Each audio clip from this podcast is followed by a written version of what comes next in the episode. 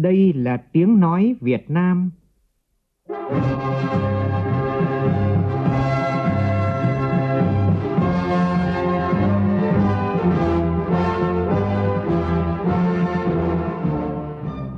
là tiếng nói Việt Nam, phát thanh từ Hà Nội, thủ đô nước Cộng hòa xã hội chủ nghĩa Việt Nam.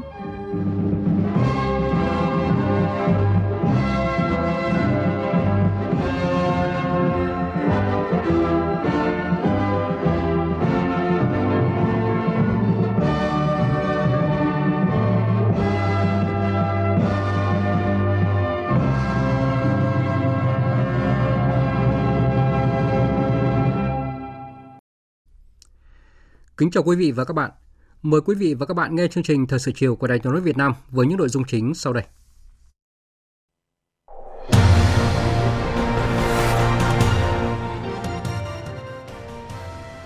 Chủ tịch nước Nguyễn Xuân Phúc tiếp các đại sứ Vương quốc Hà Lan, Hungary, Australia và Luxembourg trình quốc thư. Thủ tướng Phạm Minh Chính chủ trì hội nghị trực tuyến của Thủ tướng Chính phủ với các trưởng cơ quan đại diện Việt Nam ở nước ngoài về đẩy mạnh công tác ngoại giao kinh tế. Cho ý kiến về luật giá sửa đổi, Ủy ban Thường vụ Quốc hội đề nghị đưa sách giáo khoa vào danh mục hàng hóa dịch vụ bình ổn giá.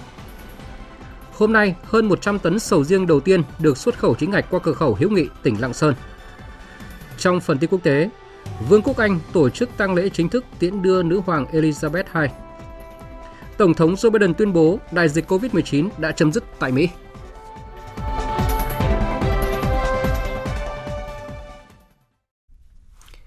Bây giờ là nội dung chi tiết. Thưa quý vị và các bạn, chiều nay tại Phủ Chủ tịch, Chủ tịch nước Nguyễn Xuân Phúc đã tiếp đại sứ các nước Hà Lan, Hungary, Australia và Luxembourg trình quốc thư. Chủ tịch nước chúc mừng các đại sứ nhận nhiệm vụ tại Việt Nam và khẳng định các cơ quan chức năng của Việt Nam sẽ hỗ trợ các đại sứ hoàn thành tốt nhiệm vụ, góp phần thúc đẩy quan hệ song phương với các nước. Phóng viên Vũ Dũng đưa tin. Tiếp đại sứ Vương quốc Hà Lan Kết Văn Ba, Chủ tịch nước Nguyễn Xuân Phúc khẳng định Việt Nam coi trọng quan hệ đối tác toàn diện Việt Nam Hà Lan. Mặc dù bị ảnh hưởng bởi đại dịch COVID-19, Hà Lan vẫn là đối tác thương mại lớn thứ hai của EU tại Việt Nam với kinh mạch thương mại 8,7 tỷ đô la Mỹ, tăng 10% và là nhà đầu tư lớn thứ nhất của EU tại Việt Nam. Đánh giá cao, hai nước triển khai đối tác chiến lược về ứng phó biến đổi khí hậu và quản lý nước và đối tác chiến lược về nông nghiệp bền vững và an ninh lương thực. Chủ tịch nước Nguyễn Xuân Phúc đề nghị hai bên sớm tổ chức họp lần thứ 8 Ủy ban Liên Chính phủ về biến đổi khí hậu, quản lý nước và Hội nghị Bộ trưởng Nông nghiệp. Chủ tịch nước cảm ơn Hà Lan ủng hộ Việt Nam ứng cử vào Hội đồng Nhân quyền nhiệm kỳ 2023-2025 và cho biết Việt Nam ủng hộ Hà Lan ứng cử vào Hội đồng Nhân quyền nhiệm kỳ 2024-2026. Đại sứ Kết Văn Ba bày tỏ vinh dự nhận nhiệm vụ tại Việt Nam và cho rằng quản lý nước, ứng phó biến đổi khí hậu là một trong những ưu tiên hợp tác hai nước và trong dịp kỷ niệm 50 năm hai nước thiết lập quan hệ ngoại giao, các doanh nghiệp Hà Lan sẽ tổ chức các chương trình chia sẻ về kinh nghiệm ứng phó biến đổi khí hậu. Hà Lan cũng sẽ thúc đẩy EU gỡ bỏ thẻ vàng IUU đối với hàng thủy sản của Việt Nam. Tiếp đại sứ Hungary tại Việt Nam, ông Bologodi Tiburo, Chủ tịch nước Nguyễn Xuân Phúc khẳng định Việt Nam luôn trân trọng mối quan hệ truyền thống quý báu giữa hai nước và hợp tác nhiều mặt tốt đẹp hơn 70 năm qua kể từ khi thiết lập quan hệ ngoại giao vào năm 1950. Cho rằng kim ngạch thương mại song phương năm ngoái mới đạt 1,1 tỷ đô la Mỹ, nửa đầu năm nay khoảng 700 triệu đô la Mỹ là còn thấp. Chủ tịch nước Nguyễn Xuân Phúc mong muốn hai bên thúc đẩy tận dụng hiệu quả hiệp định thương mại tự do Việt Nam EU, đồng thời hoan nghênh Hungary đã phê chuẩn hiệp định bảo hộ đầu tư Việt Nam EU. Chủ tịch nước mong muốn Hungary tiếp tục cấp học bổng cho Việt Nam với cam kết ODA 440 triệu euro. Chủ tịch nước Nguyễn Xuân Phúc mong muốn Hungary tiếp tục hợp tác với Việt Nam trong lĩnh vực này. Tán thành với Chủ tịch nước Nguyễn Xuân Phúc về các vấn đề nêu ra, Đại sứ Hungary mong muốn thúc đẩy các chuyến thăm cấp cao hai nước, thúc đẩy giao lưu nhân dân, trong đó có việc hoàn thành và trình chiếu bộ phim về con người và tình cảm thân thiết giữa nhân dân Việt Nam và Hungary, thúc đẩy doanh nghiệp Hungary đầu tư vào Việt Nam. Với gần 900 sinh viên Việt Nam đang theo học tại Hungary, đại sứ tin tưởng đây là thế hệ tiếp nối các thế hệ đi trước để thúc đẩy quan hệ truyền thống hai nước. Tiếp đại sứ Australia, ông Andrew Kolesnowski, Chủ tịch nước Nguyễn Xuân Phúc chúc mừng Australia tổ chức thành công bầu cử quốc hội liên bang và có chính phủ mới. Cảm ơn Australia là đối tác cung cấp vaccine COVID-19 lớn thứ hai cho Việt Nam với 22,9 triệu liều và vừa qua đã công bố hỗ trợ thêm vaccine cho Việt Nam. Đại sứ Australia bày tỏ vui mừng nhận nhiệm vụ tại Việt Nam trong bối cảnh quan hệ hai nước phát triển tốt đẹp và sâu sắc, đồng thời cho biết Australia mong muốn nâng cấp quan hệ hai nước lên đối tác chiến lược toàn diện. Cùng với thúc đẩy hợp tác trong mọi lĩnh vực, đại sứ mong muốn thúc đẩy hợp tác hai nước sâu sắc hơn trong lĩnh vực y tế. Chủ tịch nước Nguyễn Xuân Phúc cho biết, từ nhiều năm qua, các thế hệ lãnh đạo hai nước đều coi trọng mối quan hệ hợp tác song phương và đã có nhiều cơ chế hợp tác hiệu quả. Chủ tịch nước đề nghị các cơ quan chức năng hai nước phối hợp giả soát, thúc đẩy các chương trình cơ chế hợp tác cụ thể. Đồng thời, ra Bộ Ngoại giao nghiên cứu đề xuất việc nâng cấp quan hệ hai nước lên đối tác chiến lược toàn diện. Hiện có rất nhiều học sinh và người Việt Nam đang học tập sinh sống tại Australia. Chủ tịch nước đề nghị Australia tạo thuận lợi cho cộng đồng người Việt và đơn giản hóa thủ tục cho các sinh viên Việt Nam quay lại học tập tại Australia. Tiếp đại sứ Luxembourg, ông Patrick Hammer, Chủ tịch nước Nguyễn Xuân Phúc đánh giá cao Luxembourg đã tích cực ủng hộ Hiệp định Thương mại Tự do Việt Nam-EU và phê chuẩn Hiệp định Bảo hộ Đầu tư Việt Nam-EU, tạo thuận lợi cho thương mại và đầu tư hai nước. Việt Nam mong muốn hợp tác với Luxembourg trong nhiều lĩnh vực như phát triển xanh, giáo dục đào tạo, công nghệ cao. Chủ tịch nước đề nghị Luxembourg thúc đẩy EC sớm gỡ bỏ thẻ vàng IUU đối với hàng thủy sản của Việt Nam. Chúc mừng Luxembourg trúng cử Hội đồng Nhân quyền 2022-2024. Chủ tịch nước Nguyễn Xuân Phúc đề nghị Luxembourg ủng hộ Việt Nam ứng cử vào Hội đồng Nhân quyền nhiệm kỳ 2023-2025. Đại sứ Luxembourg Patrick Hammer bày tỏ tán thành với Chủ tịch nước về việc thúc đẩy kim ngạch thương mại song phương, đầu tư song phương trong thời gian tới, thúc đẩy hợp tác với Việt Nam trong lĩnh vực kinh tế xanh.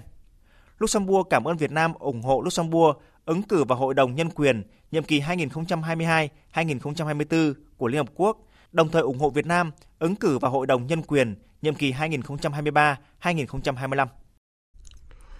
Chiều nay, Thủ tướng Chính phủ Phạm Minh Chính đã có cuộc điện đàm với Thủ tướng Quốc vụ viện nước Cộng hòa Nhân dân Trung Hoa Lý Khắc Cường. Tin của phóng viên Vũ Khuyên. Trong không khí tình cảm tin cậy, thực chất và cởi mở, hai thủ tướng bày tỏ vui mừng trước những tiến triển tích cực trong quan hệ hai đảng, hai nước thời gian qua, nhất là khi tình hình quốc tế và khu vực có nhiều biến động nhanh chóng, khó lường, dịch bệnh COVID-19 tiếp tục diễn biến phức tạp. Hai thủ tướng khẳng định tầm quan trọng của quan hệ Việt Trung đối với mỗi nước, nhấn mạnh hai bên sẽ tiếp tục cụ thể hóa nhận thức chung quan trọng đạt được trong các cuộc điện đàm gần đây giữa Tổng Bí thư Nguyễn Phú Trọng với Tổng Bí thư Chủ tịch Trung Quốc Tập Cận Bình, tiếp tục đưa quan hệ Việt Trung bước vào giai đoạn phát triển mới với tin cậy chính trị cao hơn, hợp tác thiết thực hiệu quả hơn, nền tảng hữu nghị hợp tác phát triển vững chắc hơn.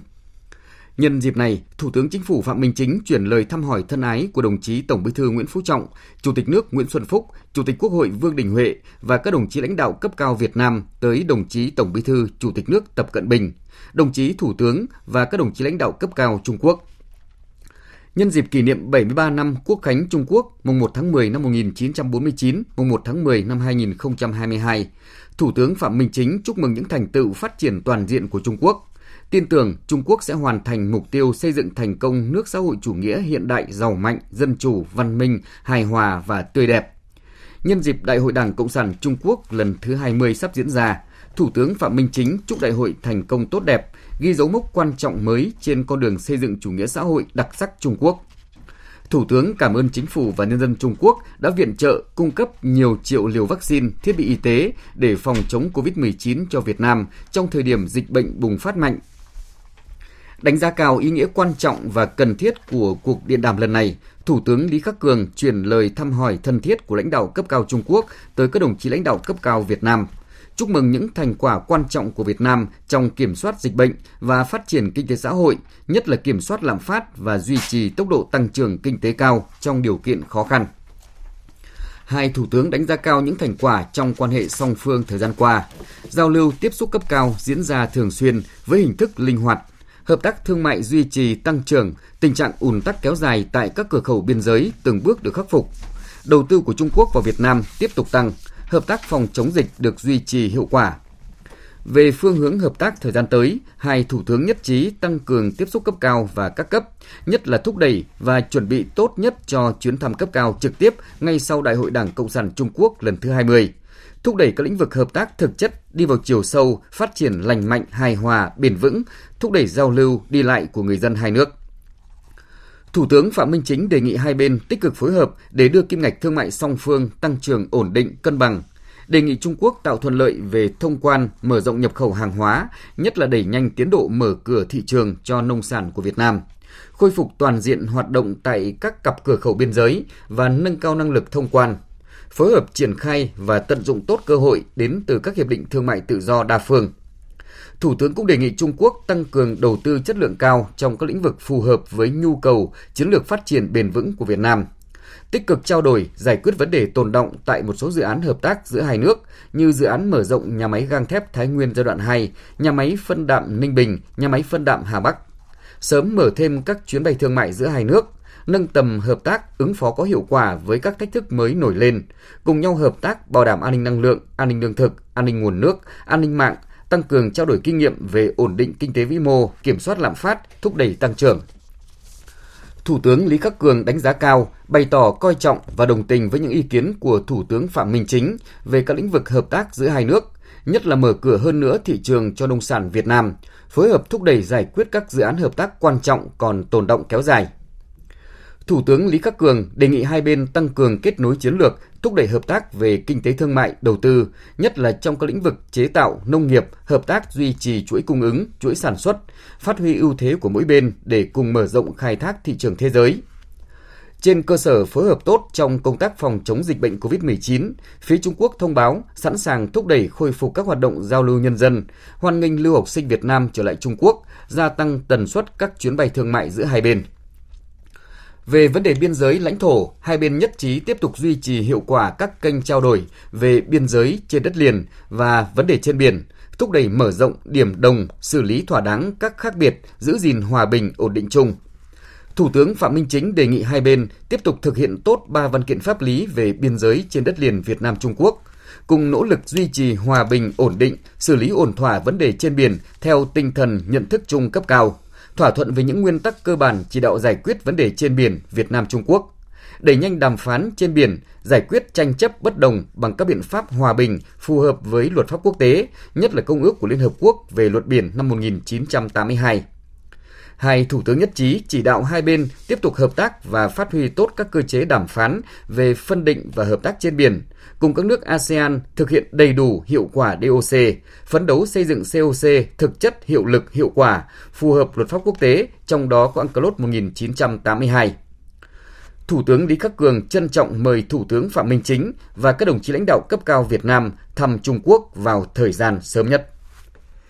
Chiều tối nay, Tại trụ sở chính phủ, Thủ tướng Phạm Minh Chính đã chủ trì hội nghị trực tuyến của Thủ tướng Chính phủ với các trưởng cơ quan đại diện Việt Nam ở nước ngoài về đẩy mạnh công tác ngoại giao kinh tế. Cùng dự có các Phó Thủ tướng Phạm Bình Minh, Lê Văn Thành và Bộ trưởng Bộ Ngoại giao Bùi Thanh Sơn. 94 đại sứ trưởng cơ quan đại diện Việt Nam ở nước ngoài tham dự trực tuyến. Tin của phóng viên Vũ Khuyên. Đây là hội nghị đầu tiên Thủ tướng Chính phủ trực tiếp chỉ đạo về công tác ngoại giao kinh tế, được triển khai ngay sau khi Ban Bí thư ban hành chỉ thị số 15 ngày 10 tháng 8 năm 2022 về công tác ngoại giao kinh tế phục vụ phát triển đến năm 2030.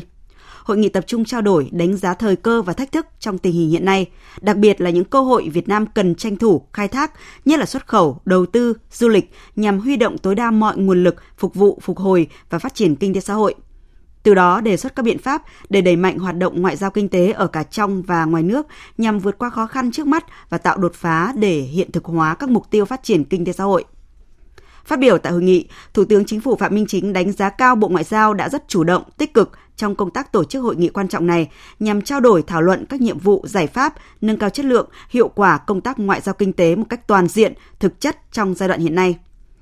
Thủ tướng cho biết trong 9 tháng qua, tình hình thế giới đã diễn biến rất nhanh phức tạp. Bên cạnh các vấn đề tiếp tục diễn biến phức tạp như dịch COVID-19, cạnh tranh chiến lược nước lớn đã phát sinh những biến động lớn. Nợ công và nguy cơ suy thoái tiếp tục gia tăng, thương mại và đầu tư tăng trưởng chậm lại, tổng cầu giảm, thị trường ngày càng thu hẹp, điều chỉnh chính sách của các nước lớn tạo ra nhiều sức ép tại khu vực. Những yếu tố đó đã tác động ảnh hưởng sâu sắc trên nhiều phương diện đến kinh tế toàn cầu và từng quốc gia trong đó có Việt Nam. Trong bối cảnh đó, dưới sự lãnh đạo của Ban chấp hành Trung ương Đảng, Bộ Chính trị, Ban Bí thư, đứng đầu là đồng chí Tổng Bí thư Nguyễn Phú Trọng, cùng các quyết sách quan trọng của nhà nước, các nghị quyết của Quốc hội, sự chỉ đạo điều hành quyết liệt, mạnh mẽ, có trọng tâm, trọng điểm của chính phủ, sự nỗ lực của cả hệ thống chính trị cùng cộng đồng doanh nghiệp, sự đồng lòng ủng hộ của nhân dân cả nước và sự hỗ trợ của bạn bè quốc tế, tình hình kinh tế xã hội 8 tháng nước ta tiếp tục ổn định và khởi sắc trên hầu hết các lĩnh vực. Kinh tế vĩ mô ổn định, lạm phát được kiểm soát, các cân đối lớn được đảm bảo. Các lĩnh vực nông nghiệp, công nghiệp, du lịch tiếp tục phục hồi, phát triển. Hoạt động xuất nhập khẩu hàng hóa tiếp tục tăng trưởng cao, an sinh xã hội được quan tâm, trật tự an toàn xã hội được bảo đảm, quốc phòng an ninh được giữ vững. Đối ngoại, hội nhập quốc tế được đẩy mạnh, xử lý nhịp nhàng, đúng hướng, kịp thời, phù hợp với các vấn đề phát sinh. Thủ tướng khẳng định, đóng góp vào thành tiệu chung đó có sự nỗ lực, quyết tâm, quyết liệt triển khai nhiệm vụ của ngành ngoại giao nói chung và các cơ quan cơ quan đại diện Việt Nam ở nước ngoài nói riêng. Thời gian qua, ngoại giao kinh tế đã bám sát mục tiêu, khát vọng phát triển đất nước, những định hướng lớn, những trọng tâm điều hành kinh tế xã hội của chính phủ, đóng góp quan trọng và những thành tiệu phát triển đất nước trở thành một động lực quan trọng để phát triển nhanh và bền vững. Tuy nhiên, tình hình thế giới thời gian tới dự báo tiếp tục có những biến động với nhiều khó khăn, thách thức lớn hơn, đòi hỏi ngoại giao kinh tế phải nỗ lực, cố gắng hơn, chủ động sáng tạo, linh hoạt, nhạy bén hơn nữa, biến những tâm huyết, nỗ lực thành kết quả đo đếm được, tất cả vì lợi ích quốc gia, dân tộc và nhân dân, vì một nền kinh tế độc lập, tự chủ và tích cực hội nhập quốc tế sâu rộng, thực chất và hiệu quả. Thủ tướng đề nghị các đồng chí đại sứ, lãnh đạo các bộ, ngành, doanh nghiệp phát huy trí tuệ, thảo luận, đánh giá sâu sát và kiến nghị các giải pháp, nhiệm vụ cụ thể, thiết thực để nâng cao hiệu quả công tác ngoại giao kinh tế trong thời gian tới, tập trung vào ba điểm chính sau đây. Thời gian tới đây thì tôi đề nghị các đồng chí một là đánh giá kỹ cái tình hình, nhận định thời cơ và thách thức nó sát với cái tình hình, có cái phản ứng chính sách nó kịp thời hiệu quả. Cái thứ hai là đề xuất các cái biện pháp để mà chúng ta ngoại giao cái kinh tế làm sao cho nó phù hợp với cái tình hình thế giới hiện nay, nhận được cái sự tôn trọng của bạn bè quốc tế, nhưng mà đóng góp vào cái mục tiêu chung của thế giới là vì hòa bình, hợp tác, phát triển, bảo vệ trái đất, bảo vệ con người, không để ai ở lại phía sau. Và từ đó thì à, chính phủ phải làm gì? Các ông chí phải làm gì? Các bộ, các ngành phải làm gì? Doanh nghiệp phải làm gì? Rồi à, cần phải có những cái sáng kiến gì? Trong cái ờ, lúc khó khăn này chúng ta biến cái nguy thành cơ cái việc hôm nay thì cũng mong các ông chí theo cái tâm tư nguyện vọng đề xuất kiến nghị gì về cơ chế về chính sách biện pháp và nguồn lực nhằm nâng cao cái hiệu quả công tác đối ngoại của chúng ta bên ngoài Thưa quý vị và các bạn, hiện nay thì hội nghị ờ, Thủ tướng Chính phủ với các trưởng cơ quan đại diện Việt Nam ở nước ngoài về đẩy mạnh công tác ngoại giao kinh tế vẫn đang diễn ra và tin chi tiết hơn chúng tôi sẽ chuyển đến quý vị và các bạn trong chương trình thời sự sau. Mời quý vị và các bạn chú ý đón nghe. Sáng nay tại nhà Quốc hội, Ủy ban Thường vụ khai, Quốc hội khai mạc phiên họp chuyên đề pháp luật tháng 9. Diễn ra trong 5 ngày rưỡi, tại phiên họp này, Ủy ban Thường vụ Quốc hội cho ý kiến vào 7 dự án luật và 2 dự thảo nghị quyết, trong đó có dự án luật đất đai sửa đổi để trình Quốc hội tại kỳ họp thứ tư Quốc hội khóa 15. Và trong chiều nay, cho ý kiến vào dự án luật giá sửa đổi, Ủy ban Thường vụ Quốc hội đề nghị đưa sách giáo khoa vào danh mục hàng hóa dịch vụ bình ổn giá, đồng thời cần đánh giá lại hiệu quả của việc sử dụng quỹ bình ổn xăng dầu Phóng viên Lại Hoa phản ánh. Phát biểu khai mạc phiên họp, Chủ tịch Quốc hội Vương Đình Huệ cho biết, dự án luật đất đai sửa đổi được thảo luận cho ý kiến tại ba kỳ họp. Quốc hội thảo luận tại kỳ họp thứ tư, xem xét thông qua tại kỳ họp thứ sáu vào tháng 11 năm 2023. Đến nay, dự thảo luật đất đai sửa đổi được thiết kế gồm 237 điều, trong đó sửa đổi bổ sung 153 điều, bổ sung mới 36 điều, bãi bỏ 8 điều. Dự án luật giá sửa đổi quy định về quyền nghĩa vụ tổ chức cá nhân trong lĩnh vực giá, hoạt động quản lý, điều tiết giá của nhà nước, bao gồm bình ổn giá, định giá, hiệp thương giá, kê khai giá, niêm yết giá, hoạt động tổng hợp phân tích dự báo thị trường và thẩm định kiểm tra việc chấp hành pháp luật về giá. Tại phiên họp, nhiều đại biểu nhấn mạnh việc bình ổn giá phải được thực hiện đúng thẩm quyền trình tự thủ tục, kịp thời, công khai và minh bạch. Đối với quỹ bình ổn giá xăng dầu, chủ nhiệm Ủy ban Kinh tế của Quốc hội Vũ Hồng Thanh đề nghị cần đánh giá lại hiệu quả của việc sử dụng quỹ bình ổn giá xăng dầu.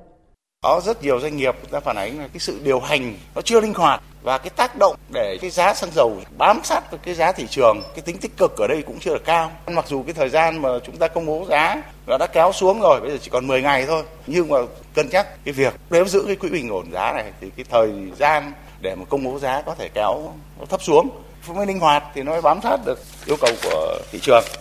Liên quan đến các mặt hàng nhà nước bình ổn, Chủ tịch Quốc hội Vương Đình Huệ nhấn mạnh bình ổn giá là vấn đề quan trọng trong quản lý giá.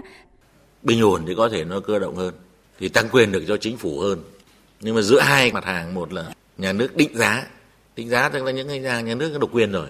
và cái điều chỉnh cái định giá này nhưng mà cái bình ổn giá thì có thể cũng theo cái hướng trong luật chỉ quy định những nguyên tắc của cái loại nhà nước bình ổn giá thôi. Thế còn có thể thì giao cho chính phủ là quy định chi tiết việc thực hiện các biện pháp bình ổn giá. Thế thì có cái quyền của chính phủ linh hoạt hơn và cái quyền cụ thể hơn đối với lĩnh vực này thì phân cấp phân quyền theo cái hướng là như vậy.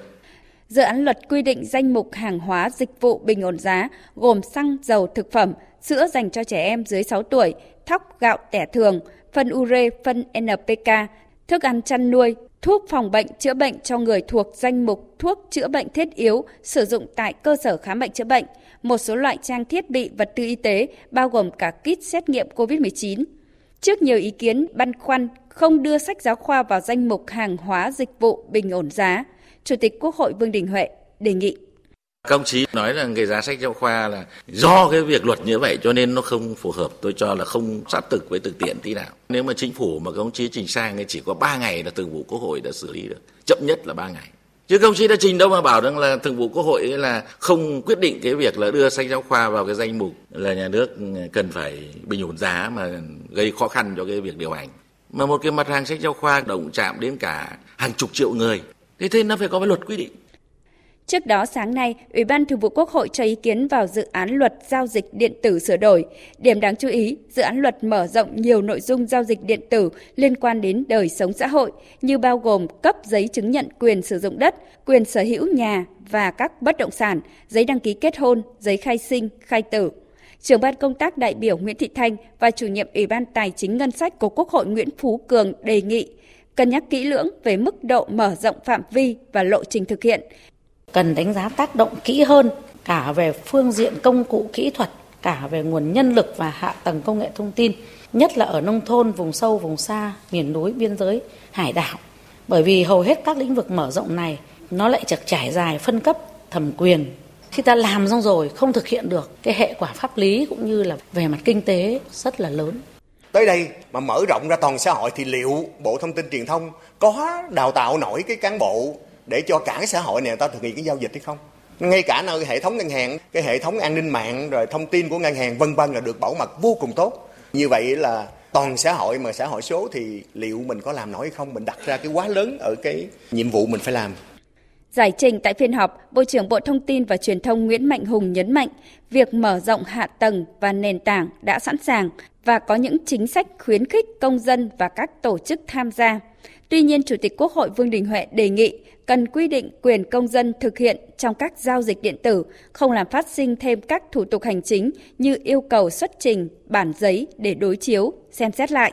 Về chữ ký điện tử, Chủ tịch Quốc hội đề nghị nghiên cứu bổ sung quy định nhằm tạo cơ sở pháp lý cho một số biện pháp xác thực và định danh điện tử, quy định các giai đoạn giao kết hợp đồng điện tử, hiệu lực của hợp đồng điện tử, đẩy mạnh chuyển đổi số, phát triển chính phủ số, kinh tế số và xã hội số, tuy nhiên cần đảm bảo đồng bộ và lộ trình phù hợp để có tính khả thi.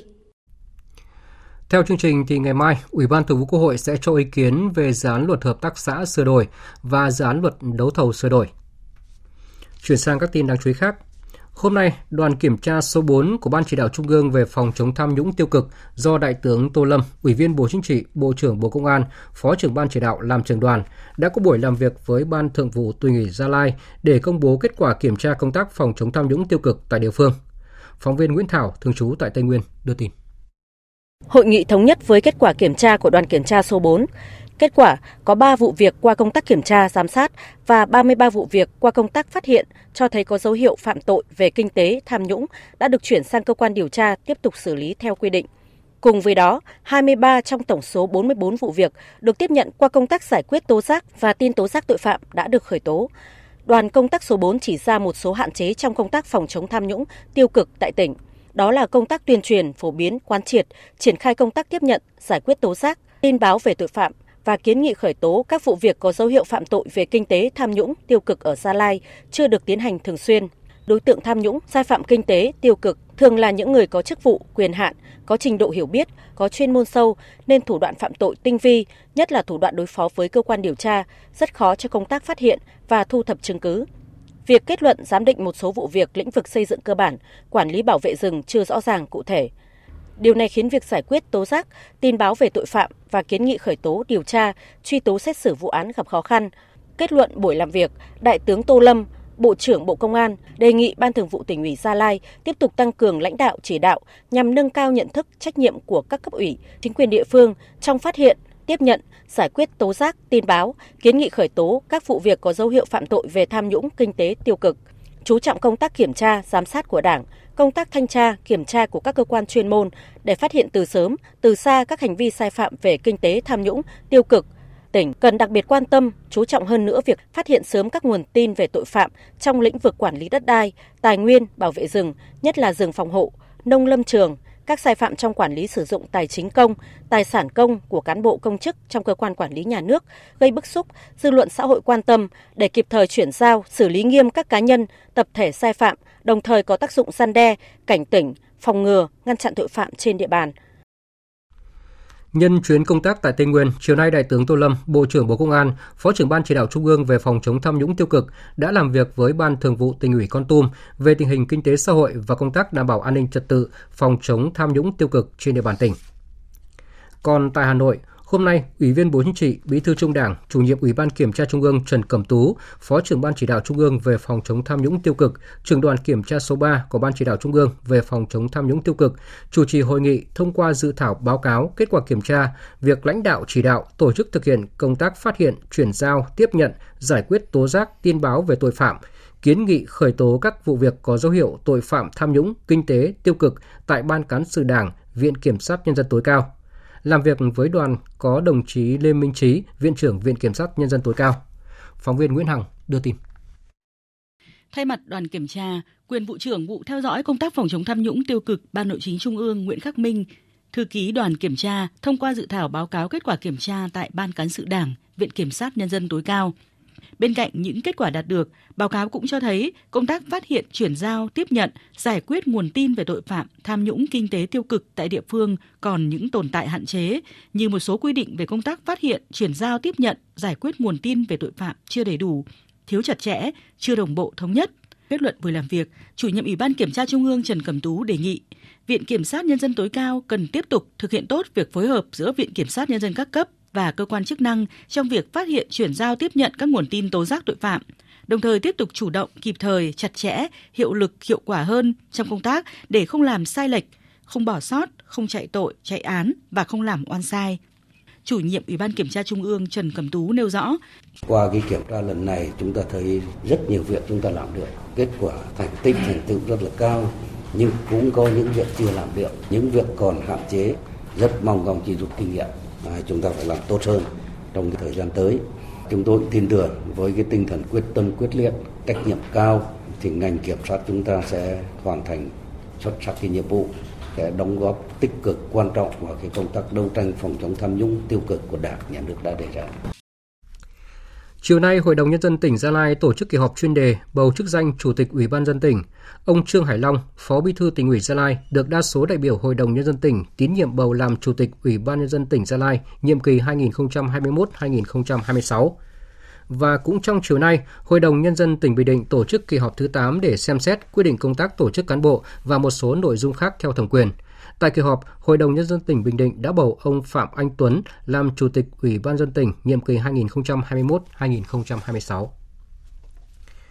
Sáng nay tại thành phố Long Xuyên, tỉnh An Giang, Lữ đoàn 962 Quân khu 9 tổ chức lễ kỷ niệm 60 năm ngày thành lập và đón nhận bằng khen của Bộ Quốc phòng. Dự buổi lễ có Phó Chủ tịch nước Võ Thị Ánh Xuân cùng đông đảo các thế hệ cán bộ chiến sĩ Lữ đoàn 962 qua các thời kỳ. Tin của phóng viên Phan Ánh. Tại lễ kỷ niệm, Phó Chủ tịch nước Võ Thị Ánh Xuân đã trao bức ảnh chân dung Chủ tịch Hồ Chí Minh tặng cán bộ chiến sĩ Lữ đoàn 962 Quân khu 9. Nhân dịp này, Lữ đoàn cũng đã nhận được thư chúc mừng của Bộ trưởng Bộ Quốc phòng Phan Văn Giang. Bộ trưởng Bộ Quốc phòng mong muốn trong giai đoạn cách mạng mới, toàn thể sĩ quan, quân nhân chuyên nghiệp, hạ sĩ quan, binh sĩ, Lữ đoàn 962 tiếp tục phát huy thành tích đã đạt được, truyền thống đơn vị anh hùng lực lượng vũ trang nhân dân, đoàn kết bí mật, dũng cảm mở đường, kiên cường giữ bến, lập công xuất sắc, hoàn thành mọi nhiệm vụ được giao, góp phần cùng toàn Đảng, toàn dân và toàn quân thực hiện thắng lợi công cuộc đổi mới do Đảng ta khởi xướng và lãnh đạo. Dịp này, Bộ Quốc phòng và Ủy ban Nhân dân tỉnh An Giang cũng đã trao tặng bằng khen cho Lữ đoàn 962 quân khu 9 về thành tích xuất sắc trong phòng chống dịch COVID-19, giữ vững an ninh chính trị, trật tự an toàn xã hội tuyến biên giới thời gian qua. Tại Hà Nội, sáng nay Ban liên lạc chiến sĩ tình nguyện bị địch bắt tù đầy tại chiến trường Lào tổ chức họp mặt truyền thống kỷ niệm 48 năm ngày chiến thắng trở về. Thực hiện nhiệm vụ quốc tế cao cả, nhiều thế hệ chiến sĩ quân đội nhân dân Việt Nam đã tình nguyện sang Lào làm nhiệm vụ quốc tế giúp cách mạng Lào. Và đúng ngày này 48 năm trước, tại sân bay Pol Pol San Phản, tỉnh Siêng Khoảng của Lào, 163 chiến sĩ tình nguyện Việt Nam và 9 chiến sĩ Pathet Lào đã được giải thoát khỏi nhà tù đế quốc trong đoàn quân chiến thắng trở về.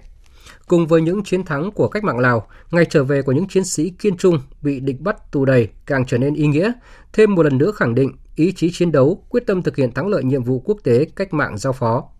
Ghi nhanh của phóng viên Nguyên Nhung nhân ngày gặp mặt các cựu binh tại Lào tổ chức vào sáng nay tại Hà Nội.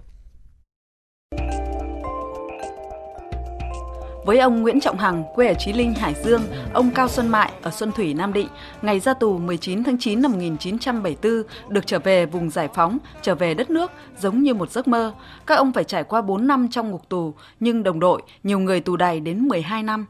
Cuộc sống lao tù khắc nghiệt cùng với sự tra tấn dã man của địch khiến các chiến sĩ tình nguyện bị địch bắt tù đầy trên chiến trường Lào xác định sẵn sàng hy sinh nếu không thể chờ được đến ngày tự do. Lúc ra tù thì đúng như là kiểu như vỡ hòa đấy, không có gì sung sướng hơn và tất cả anh em ai cũng thế thôi. Mà cái mong muốn nhất là được trở về với gia đình trở về đất nước. Bây giờ thì tôi cũng lấy cái ngày này để mà kỷ niệm anh em là đây là cũng là ngày sống đấy là thưa à chứ chúng tôi nghĩ là không chắc có còn đâu. Nếu có khi thắng lợi mình về mà có khi thắng lợi là mình sẽ chết. Thì cũng biết là nó giam đấy là chỉ biết tù nó vô thời hạn rồi không thể tính được nữa trong cuộc kháng chiến trường kỳ ác liệt, theo lời kêu gọi của bác, giúp bạn là tự giúp mình, nhiều thế hệ chiến sĩ, chuyên gia quân sự, dân chính đã tình nguyện làm nhiệm vụ quốc tế giúp cách mạng Lào. Các chiến sĩ quân tình nguyện Việt Nam cùng chiến hào sát cánh với quân giải phóng Lào và nhân dân Lào đấu tranh chống đế quốc và tay sai, giành độc lập tự do cho đất nước và nhân dân các bộ tộc Lào. Trong các cuộc chiến ác liệt đó, một số chiến sĩ bị thương, bị bắt ở các chiến dịch Đồng Chum, Siêng Khoảng, Phà Lan, Đồng Hến, Nậm Bạc, đường 9 Nam Lào, Bắc Xế, Bắc Sòng, Không Xê Đôn, chiến dịch Salavan. Địch đã giam cầm các chiến sĩ ở nhiều nhà tù trên đất nước Lào như Bắc Xế, Savan La Khét, Phôn Khanh, sau đó được đưa tới giam giữ tại Sam Khê, Viên Chăn. Chế độ hà khắc trong tù cùng với đòn tra tấn dã man như cùm chân đánh đập thủ tiêu khiến không ít đồng chí bị thương, bị suy giảm sức khỏe nghiêm trọng, bị tàn phế, thậm chí tâm thần. Tuy nhiên, các chiến sĩ tình nguyện vẫn kiên trung, mưu trí, một lòng trung thành với sự nghiệp cách mạng, thả hy sinh chứ không cung khai, không tiết lộ thông tin, như chia sẻ của cựu tù Trần Đức Toàn. Ở ngoài đời là Trần Đức Toàn, còn trong tù là Nguyễn Văn Đức. Để đảm bảo bí mật thì mình phải mang cái tên khác và quê hương khác và đơn vị khác là mang tên của một đồng đội là đã hy sinh và người Đức Bác Nập Thạch Vĩnh Phú cho nên hoàn toàn đổi cái hồ sơ của cái liệt sĩ đó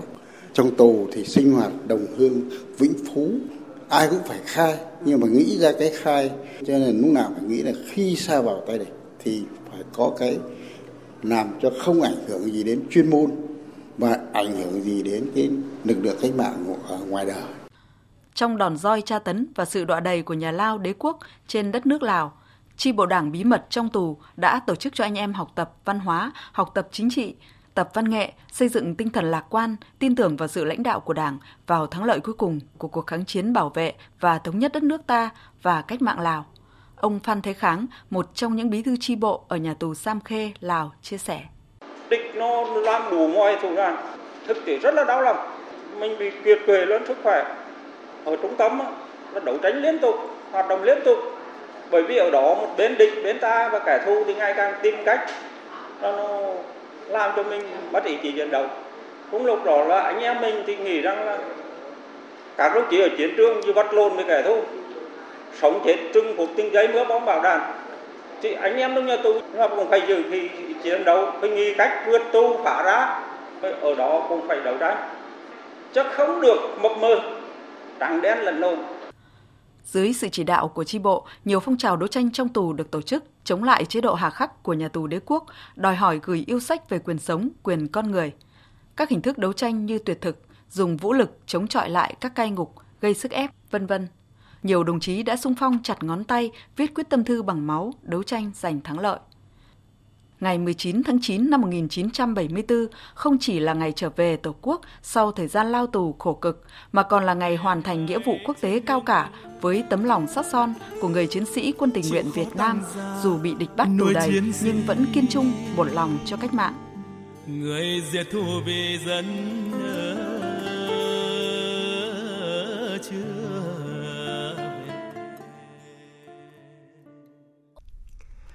Mời quý vị và các bạn nghe tiếp chương trình với các nội dung đáng chú ý khác.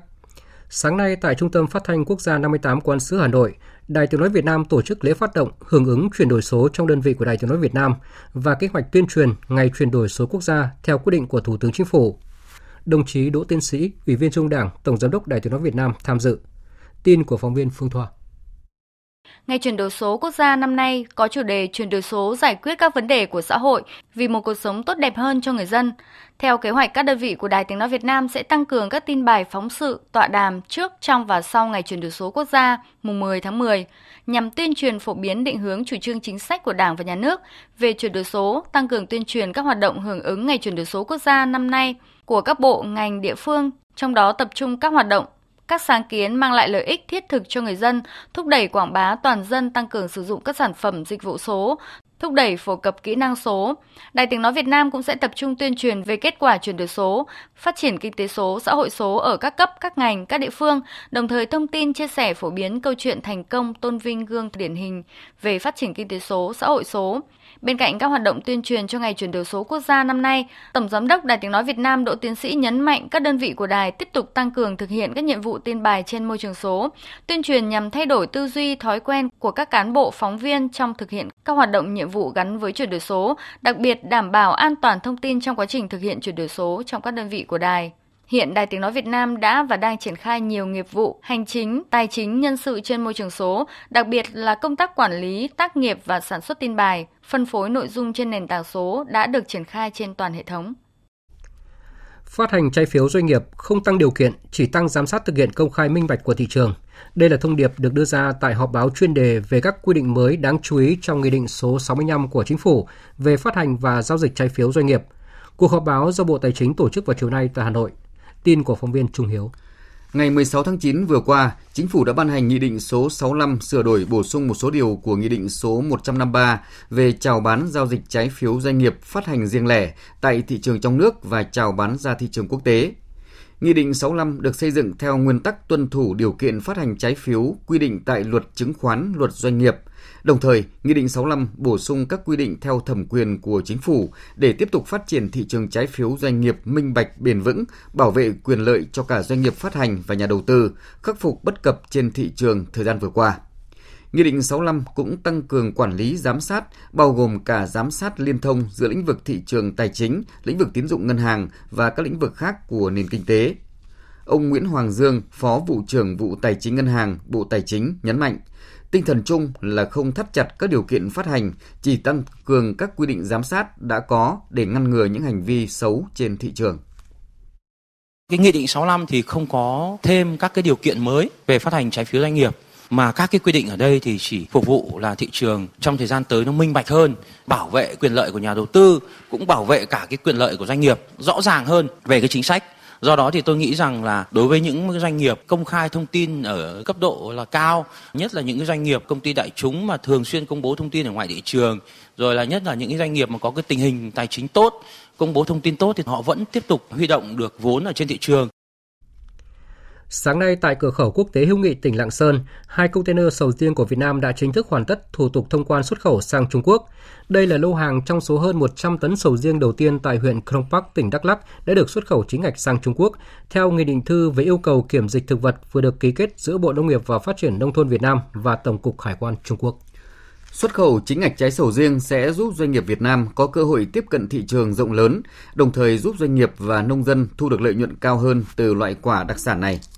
Để có được những lô sầu riêng đầu tiên được xuất khẩu chính ngạch, các vùng trồng cơ sở đóng gói sầu riêng đã phải chuẩn bị sẵn sàng và trải qua rất nhiều khâu kiểm tra của cơ quan chuyên môn hai nước, đáp ứng được yêu cầu về kiểm soát sinh vật gây hại, an toàn vệ sinh thực phẩm, không có dư lượng thuốc bảo vệ thực vật vượt mức cho phép. thực hiện đúng quy cách về đóng gói, đảm bảo truy xuất nguồn gốc chính xác.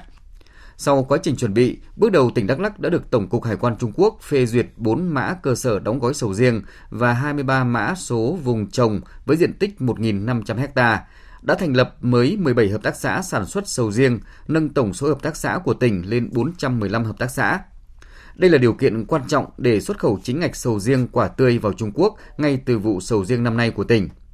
Tỉnh Đắk Lắk hiện có hơn 15.000 hecta sầu riêng, là tỉnh có diện tích sầu riêng lớn thứ hai cả nước sau tỉnh Tiền Giang. Ước sản lượng thu hoạch năm nay là 170.000 tấn và đến năm 2025 là trên 300.000 tấn. Tiếp theo sẽ là một số thông tin về thời tiết. Thưa quý vị, ngày nắng, chiều tối và đêm có mưa rào và rông vài nơi là hình thái thời tiết cơ bản tại các tỉnh thuộc Bắc Bộ và Thanh Hóa. Riêng Hà Nội đêm nay không mưa, ngày mai trời nắng, chiều tối mai có khả năng có mưa rào và rông rải rác. Dự báo từ ngày 21 tháng 9, mưa rông có khả năng mở rộng ra toàn khu vực Bắc Bộ, Bắc Trung Bộ, trong đó có khu vực đồng bằng ven biển Bắc Bộ và Bắc Trung Bộ có khả năng xuất hiện mưa vừa, có nơi mưa to và kéo dài đến khoảng ngày 23-24 tháng 9. Đối với khu vực từ Đà Nẵng đến Bình Thuận, Tây Nguyên và Nam Bộ, mưa rông cục bộ có khả năng kéo dài trong nhiều ngày tới. Còn trên biển, hiện nay trường gió Tây Nam có cường độ trung bình đến mạnh, thịnh hành trên các vùng biển phía Nam. Một số vùng biển có mưa rào và rông rải rác. Đáng chú ý tại vùng biển từ Bình Định đến Ninh Thuận, Bình Thuận đến Cà Mau và khu vực Nam Biển Đông, bao gồm cả quần đảo Trường Sa thuộc tỉnh Khánh Hòa, có gió Tây Nam mạnh cấp 5, có lúc cấp 6, giật cấp 7, cấp 8 biển động.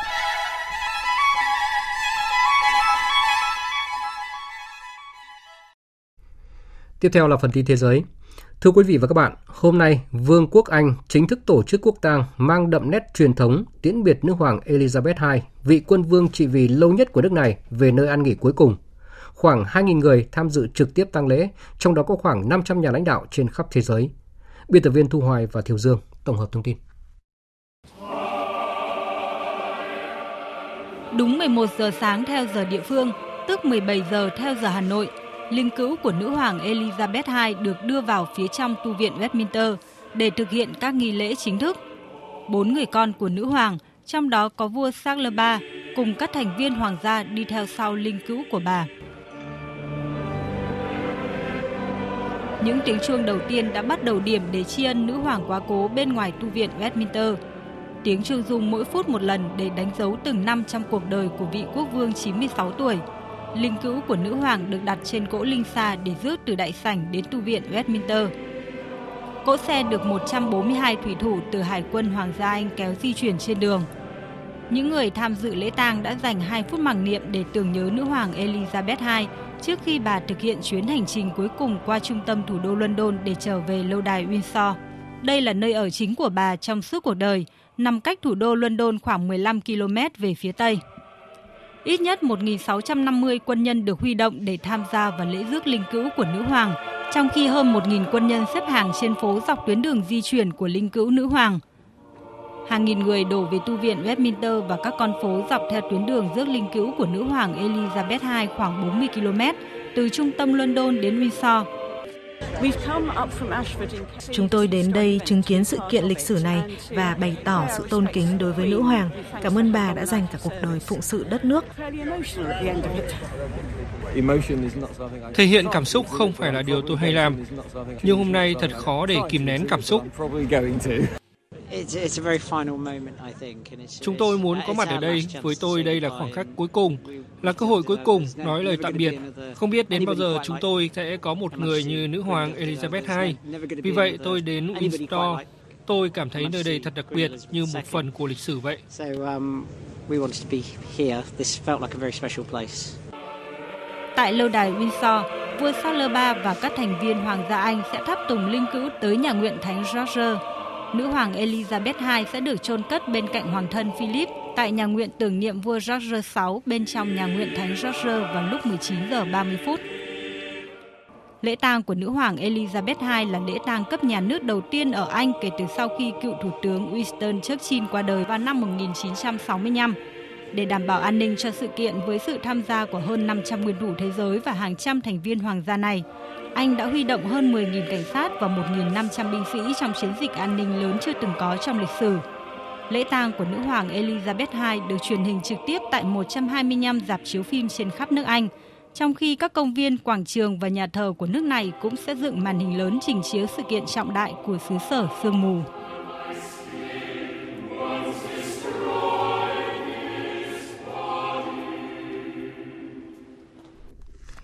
Tiếp theo là các tin thế giới đáng chú ý khác. Tổng thống Philippines Ferdinand Marcos đã bắt đầu thăm và làm việc đến Mỹ trong 6 ngày. Đây là chuyến thăm Mỹ đầu tiên của Tổng thống Marcos và cũng lần đầu tiên ông có bài phát biểu tại phiên họp Đại hội đồng Liên Hợp Quốc. Phóng viên Phạm Hà, thường trú tại Indonesia, theo dõi khu vực ASEAN, thông tin. Tổng thống Marcos sẽ là nhà lãnh đạo Đông Nam Á đầu tiên phát biểu tại phiên họp Đại hội đồng Liên Hợp Quốc lần thứ 77 vào ngày 20 tháng 9 tới. Dự kiến trong bài phát biểu, ông Marcos sẽ trình bày tầm nhìn về phát triển lấy con người làm trung tâm của chính quyền Philippines, bao gồm những vấn đề như khôi phục kinh tế, an ninh lương thực và năng suất nông nghiệp. Bên lề phiên họp, Tổng thống Marcos cũng sẽ có cuộc gặp với Tổng thư ký Liên Hợp Quốc Antonio Guterres và lãnh đạo các nước có mối quan hệ đối tác quan trọng và lâu dài với Philippines. Phát biểu trước thềm chuyến thăm, Tổng thống Marcos cho biết sẽ thảo luận các cơ hội hợp tác mạnh mẽ hơn trong lĩnh vực an ninh lương thực, nông nghiệp, năng lượng tái tạo và biến đổi khí hậu, những ưu tiên chính của chính quyền Philippines hiện nay. Tổng thống cũng sẽ tham gia cuộc gặp các doanh nghiệp để củng cố mối quan hệ đối tác nhằm thúc đẩy sự phát triển bền vững và kinh tế quốc gia. Ủy ban châu Âu vừa đề xuất ngừng khoản trợ cấp 7 tỷ 500 triệu euro cho Hungary vì những lo ngại việc sử dụng không đúng mục đích các khoản tài trợ từ ngân sách của Liên minh châu Âu cũng như các vi phạm về nguyên tắc pháp quyền. Phóng viên Hải Đăng, thường trú tại Cộng hòa Séc theo dõi khu vực Đông Âu thông tin. Việc Ủy ban châu Âu đề xuất tạm ngừng trợ cấp 7,5 tỷ euro cho Hungary nhằm đảm bảo việc giải ngân khoản trợ cấp của EU từ các quốc gia trong khối là phù hợp và các quốc gia cần tôn trọng các nguyên tắc chung của khối. Ủy viên Ủy ban ngân sách EU Johannes Hahn cho biết Hungary đã vi phạm các nguyên tắc pháp quyền và điều này sẽ ảnh hưởng tới việc sử dụng và quản lý các nguồn quỹ hỗ trợ của EU. Ông này cũng khẳng định không thể chắc chắn việc sử dụng ngân sách này sẽ được sử dụng một cách phù hợp bởi những vấn đề của Hungary hiện đang đối mặt có tính hệ thống như trong việc mua sắm công, thiếu các biện pháp chống lại xung đột lợi ích cũng như các giải pháp chống tham nhũng khác. Một thông tin khác cũng rất đáng chú ý đó là Tổng thống Mỹ Joe Biden tuyên bố đại dịch COVID-19 ở Mỹ đã chính thức chấm dứt. Theo Tổng thống Biden, COVID-19 vẫn còn là một vấn đề ở Mỹ, nhưng đại dịch đã chấm dứt khi không còn ai phải đeo khẩu trang và mọi người đều trong trạng thái tốt. Tuyên bố của ông Biden được đưa ra sau khi Trung tâm Kiểm soát và Phòng ngừa Dịch bệnh Mỹ CDC hồi tháng 8 điều chỉnh hướng dẫn COVID-19, qua đó gỡ bỏ một số biện pháp như cách ly và giãn cách xã hội, thay vào đó tập trung ngăn các ca COVID-19 diễn tiến nặng. Mỹ hiện vẫn ghi nhận trung bình hơn 400 ca tử vong do COVID-19 mỗi ngày và hơn 1 triệu người Mỹ đã chết kể từ khi đại dịch bùng phát đầu năm 2020. Các biến thể có khả năng lây nhiễm cao đã lan nhanh khắp thế giới và khiến khiến việc diệt trừ căn bệnh này trở nên gần như không thể. Chính vì vậy, chính quyền Tổng thống Biden kêu gọi người dân tiêm phòng và tiêm tăng cường nhằm gia tăng khả năng miễn dịch cũng như tuyên truyền rộng rãi về các loại thuốc kháng virus và các biện pháp điều trị đối với bệnh nhân COVID-19. Siêu bão Nanmadon tối qua đã đổ bộ vào Nhật Bản khiến ít nhất là hai người thiệt mạng, làm gián đoạn giao thông và buộc các nhà sản xuất phải tạm ngừng hoạt động. Do ảnh hưởng của bão thì khoảng 300.000 hộ gia đình đã phải sống trong tình trạng mất điện, hàng triệu người phải sơ tán tránh bão. Còn tại Pakistan, mưa lũ và lũ lụt lịch sử kể từ tháng 6 đến nay đã khiến hơn 1.500 người thiệt mạng và hơn 1 triệu 900 ngôi nhà bị phá hủy. Đáng lo ngại hơn là người dân nước này đang phải chật vật với khó khăn kép khi lũ lụt cũng làm tăng nguy cơ gây ra các bệnh truyền nhiễm và thời tiết nhiều khu vực còn chạm ngưỡng 40 độ C. Công tác viên Mỹ Linh thông tin. Theo thống kê của chính quyền địa phương, đã có tổng cộng 3,2 triệu bệnh nhân phải điều trị các bệnh truyền nhiễm như sốt rét, sốt xuất huyết, tiêu chảy và các vấn đề về da kể từ ngày 1 tháng 7 vừa qua. Giới chức trách nước này cảnh báo có thể mất tới 6 tháng để nước lũ rút đi hoàn toàn, làm dấy lên lo ngại về các dịch bệnh như sốt xuất huyết và dịch tả sẽ còn diễn tiến phức tạp hơn. Bên cạnh đó, ở một số khu vực ngập úng, thời tiết tuần qua vượt ngưỡng 40 độ C trong bối cảnh hàng triệu người dân bị thiếu hụt nguồn nước sạch, nhiều người dân Pakistan chia sẻ.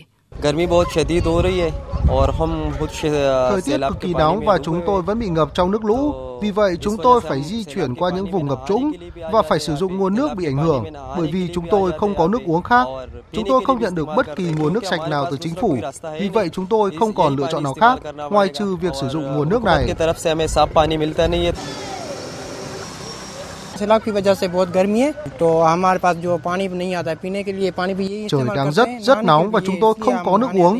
nhưng rất nhiều nước lũ đã tích tụ ở đây. Vì vậy, sử dụng nguồn nước này để uống và tắm.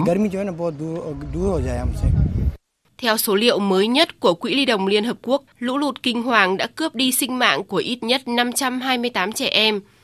Phụ nữ và trẻ em tại các vùng nông thôn hầu hết bị suy dinh dưỡng hoặc có sức khỏe kém, đang phải vật lộn chống lại dịch tiêu chảy, hô hấp cấp tính, sốt rét và sốt xuất huyết.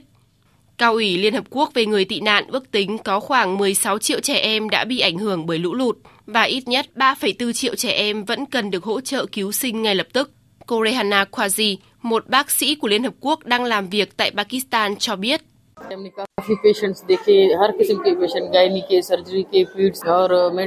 Tôi đã phải chứng kiến nhiều bệnh nhân mắc các bệnh khác nhau như bệnh phụ khoa, ngoại khoa, nhi khoa và cần được chăm sóc y tế khẩn cấp. Rất nhiều bệnh nhân đến đây và chúng tôi cố gắng chăm sóc họ hết sức có thể. Chúng tôi cũng rất cần thêm nguồn thuốc để đủ cung cấp cho bệnh nhân. Vừa rồi là phần tin thời sự quốc tế. Tiếp tục chương trình thời sự chiều nay là trang tin thể thao.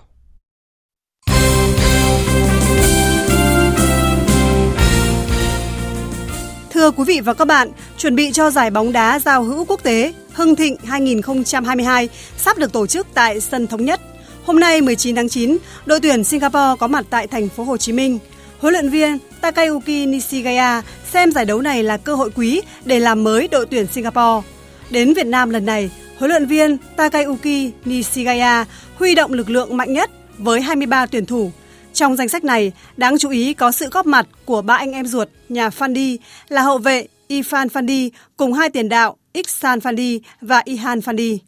Huấn luyện viên trưởng đội tuyển Ấn Độ, ông Igor Stima cũng đã chốt danh sách 23 cầu thủ dự giải. Giải giao hữu quốc tế Hưng Thịnh 2022 sẽ khởi tranh vào tối 21 tháng 9 bằng cuộc so tài giữa hai đội tuyển Việt Nam và Singapore.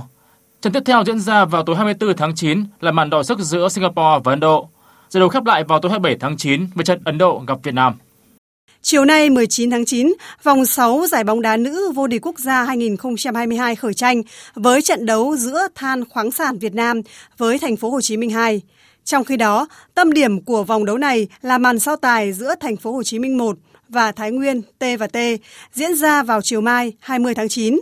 Hiện cả hai đội cùng có 10 điểm và đang chia nhau hai vị trí đầu bảng xếp hạng. Đây cũng là trận đấu mà các cầu thủ Nguyễn Thị Minh Anh và Lê Hoài Lương bên phía Thái Nguyên T và T có dịp gặp lại đội bóng cũ Thành phố Hồ Chí Minh 1. Sự có mặt của Mỹ Anh, Hoài Lương đã giúp các cầu thủ Thái Nguyên học hỏi được nhiều điều và thêm phần tự tin trong thi đấu. Còn huấn luyện viên Đoàn Việt Triều tiết lộ về kế hoạch chuẩn bị và mục tiêu trong cuộc đối đầu với Thành phố Hồ Chí Minh 1. Ban luyện cũng cho các vận động viên xem băng nghiên cứu thành phố Hồ Chí Minh và đưa ra đấu pháp để chuẩn bị cho trận đấu đó. Và mục tiêu của chúng tôi là với các đối thủ mạnh là mục tiêu chúng tôi là có điểm.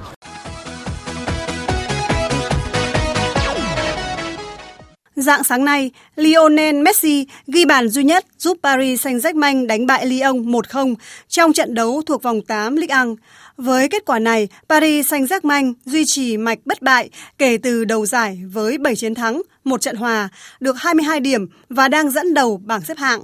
Huấn luyện viên Christopher Gandier của Paris Saint-Germain nói sau trận thắng Lyon. Lyon là đối thủ cạnh tranh trực tiếp về việc giành chiến thắng trên sân của họ là điều đáng hoan nghênh. Chúng tôi đã gặp khó khăn nhưng đã chơi một trận đấu rất hay. Tất nhiên chúng tôi vẫn tiếc nuối về số cơ hội bị bỏ lỡ hoặc bị thủ môn Anthony Lopez của họ cản phá. Tỷ số trận đấu có thể đã được nới rộng hơn là một không. Theo tôi, chúng tôi xứng đáng giành chiến thắng. Tại Italia, Napoli cũng vươn lên ngôi đầu bảng với 17 điểm sau khi vượt qua AC Milan 2-1 ở vòng 7 Serie A. Tương tự, Real Madrid và Arsenal cũng đạt được ngôi đầu bảng sau khi Real đánh bại Atlético 2-1 ở vòng 6 La Liga, còn Arsenal thắng đậm Brentford 3-0 tại vòng 8 Premier League. Dự báo thời tiết Tây Bắc Bộ đêm nay và chiều tối mai có mưa rào và rông vài nơi, ngày mai trời nắng, nhiệt độ từ 23 đến 35 độ. Đông Bắc Bộ đêm nay có mưa vài nơi, ngày mai trời nắng, chiều tối mai có mưa rào và rông rải rác, cục bộ có mưa to, nhiệt độ từ 24 đến 34 độ. Khu vực từ Thanh Hóa đến Thừa Thiên Huế đêm nay có mưa rào và rông vài nơi, ngày mai trời nắng, nhiệt độ từ 24 đến 34 độ. Khu vực từ Đà Nẵng đến Bình Thuận có mưa rào và rông vài nơi, riêng chiều tối và tối có mưa rào và rải rác có rông, cục bộ có mưa to, nhiệt độ từ 23 đến 34 độ.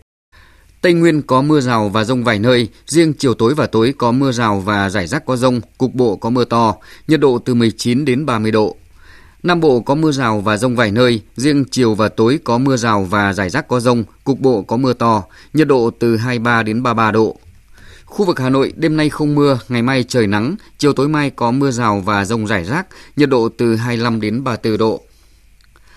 Tiếp theo là dự báo thời tiết biển. Vịnh Bắc Bộ có mưa rào và rông vài nơi ở phía Bắc, phía Nam không mưa, tầm nhìn xa trên 10 km, giảm xuống 4 đến 10 km trong mưa, gió nhẹ. Vùng biển từ Quảng Trị đến Quảng Ngãi có mưa rào vài nơi, tầm nhìn xa trên 10 km, gió nhẹ. Vùng biển từ Bình Định đến Ninh Thuận có mưa rào và rông rải rác. Trong mưa rông có khả năng xảy ra lốc xoáy và gió giật mạnh cấp 7, cấp 8. Tầm nhìn xa trên 10 km, giảm xuống 4 đến 10 km trong mưa. Phía Bắc gió nhẹ, phía Nam gió Tây Nam cấp 4, cấp 5. Vùng biển từ Bình Thuận đến Cà Mau có mưa rào và rông rải rác, tầm nhìn xa trên 10 km, giảm xuống 4 đến 10 km trong mưa, gió Tây Nam cấp 5, có lúc cấp 6, giật cấp 7, cấp 8, biển động. Vùng biển từ Cà Mau đến Kiên Giang và Vịnh Thái Lan có mưa rào và rông rải rác. Trong mưa rông có khả năng xảy ra lốc xoáy và gió giật mạnh cấp 7, cấp 8. Tầm nhìn xa trên 10 km, giảm xuống 4 đến 10 km trong mưa, gió Tây đến Tây Nam cấp 4, cấp 5. Khu vực Bắc và giữa Biển Đông có mưa rào và rông vài nơi, tầm nhìn xa trên 10 km, gió nhẹ. Từ chiều mai, gió Đông Bắc đến Đông cấp 4, cấp 5. Khu vực Nam Biển Đông và khu vực quần đảo Trường Sa thuộc tỉnh Khánh Hòa có mưa rào và rông rải rác, tầm nhìn xa trên 10 km, giảm xuống 4 đến 10 km trong mưa, gió Tây Nam cấp 5, có lúc cấp 6, giật cấp 7, cấp 8, biển động. Khu vực quần đảo Hoàng Sa thuộc thành phố Đà Nẵng không mưa, tầm nhìn xa trên 10 km, gió nhẹ. Những thông tin dự báo thời tiết vừa rồi đã kết thúc chương trình thời sự chiều nay của Đài Tiếng nói Việt Nam. Chương trình do các biên tập viên Nguyễn Cường, Lan Anh và Nguyễn Hằng thực hiện với sự tham gia của phát thanh viên Hoàng Sang và kỹ thuật viên Thùy Linh. Chịu trách nhiệm nội dung Hoàng Trung Dũng. Cảm ơn quý vị và các bạn đã dành thời gian lắng nghe.